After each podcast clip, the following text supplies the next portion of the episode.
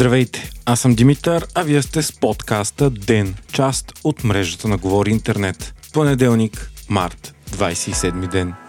В събота руският президент Владимир Путин обяви, че Москва ще разположи тактическо ядрено оръжие в Беларус. Русия ще има ядрен арсенал в чужда държава за пръв път от края на студената война. Според Путин този ход няма да наруши споразуменията за неразпространение на ядрено оръжие, изтъквайки, че Съединените щати са разположили ядрени оръжия на територията на европейски съюзници. На 1 юли тази година ще бъде завършено хранилището за тактическо ядрено оръжие на територията на Беларус, като според информацията Александър Лукашенко отдавна бил повдигнал въпроса за такова нещо. Според информация на руските медии, в Беларус вече има разположени 10 бомбардировача, способни да носят ядрени бойни глави. Разбира се, страните от НАТО обявиха случващото се за опасно и безотговорно. Въпреки това, според Алианса няма промени в руската позиция спрямо ядрените оръжия, които да накарат НАТО да промени неговата стратегия.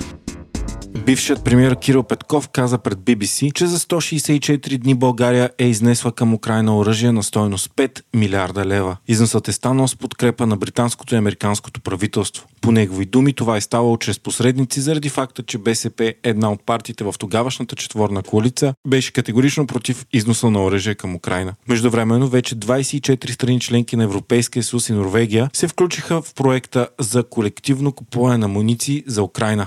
България обаче не е от тях заради категоричната позиция на президента Радев против снабдяването на Украина с оръжие, въпреки категоричните решения на Народното събрание за обратното. Извън проекта са само още Словения, Литва и Ирландия. Дори управляваната от проруския Виктор Орбан се включи в инициативата на стойност 2 милиарда евро.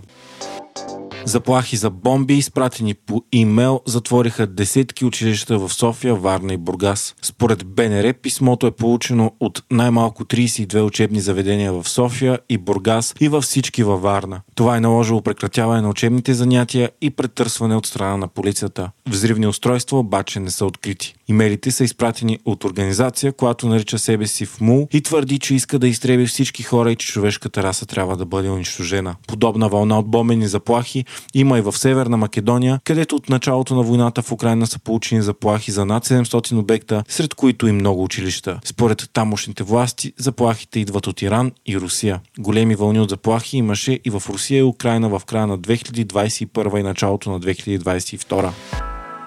Вие слушахте подкаста Ден, част от мрежата на Говори Интернет. Епизодът подготвих аз, Димитър Панелтов, а аудиомонтажът направи Антон Велев.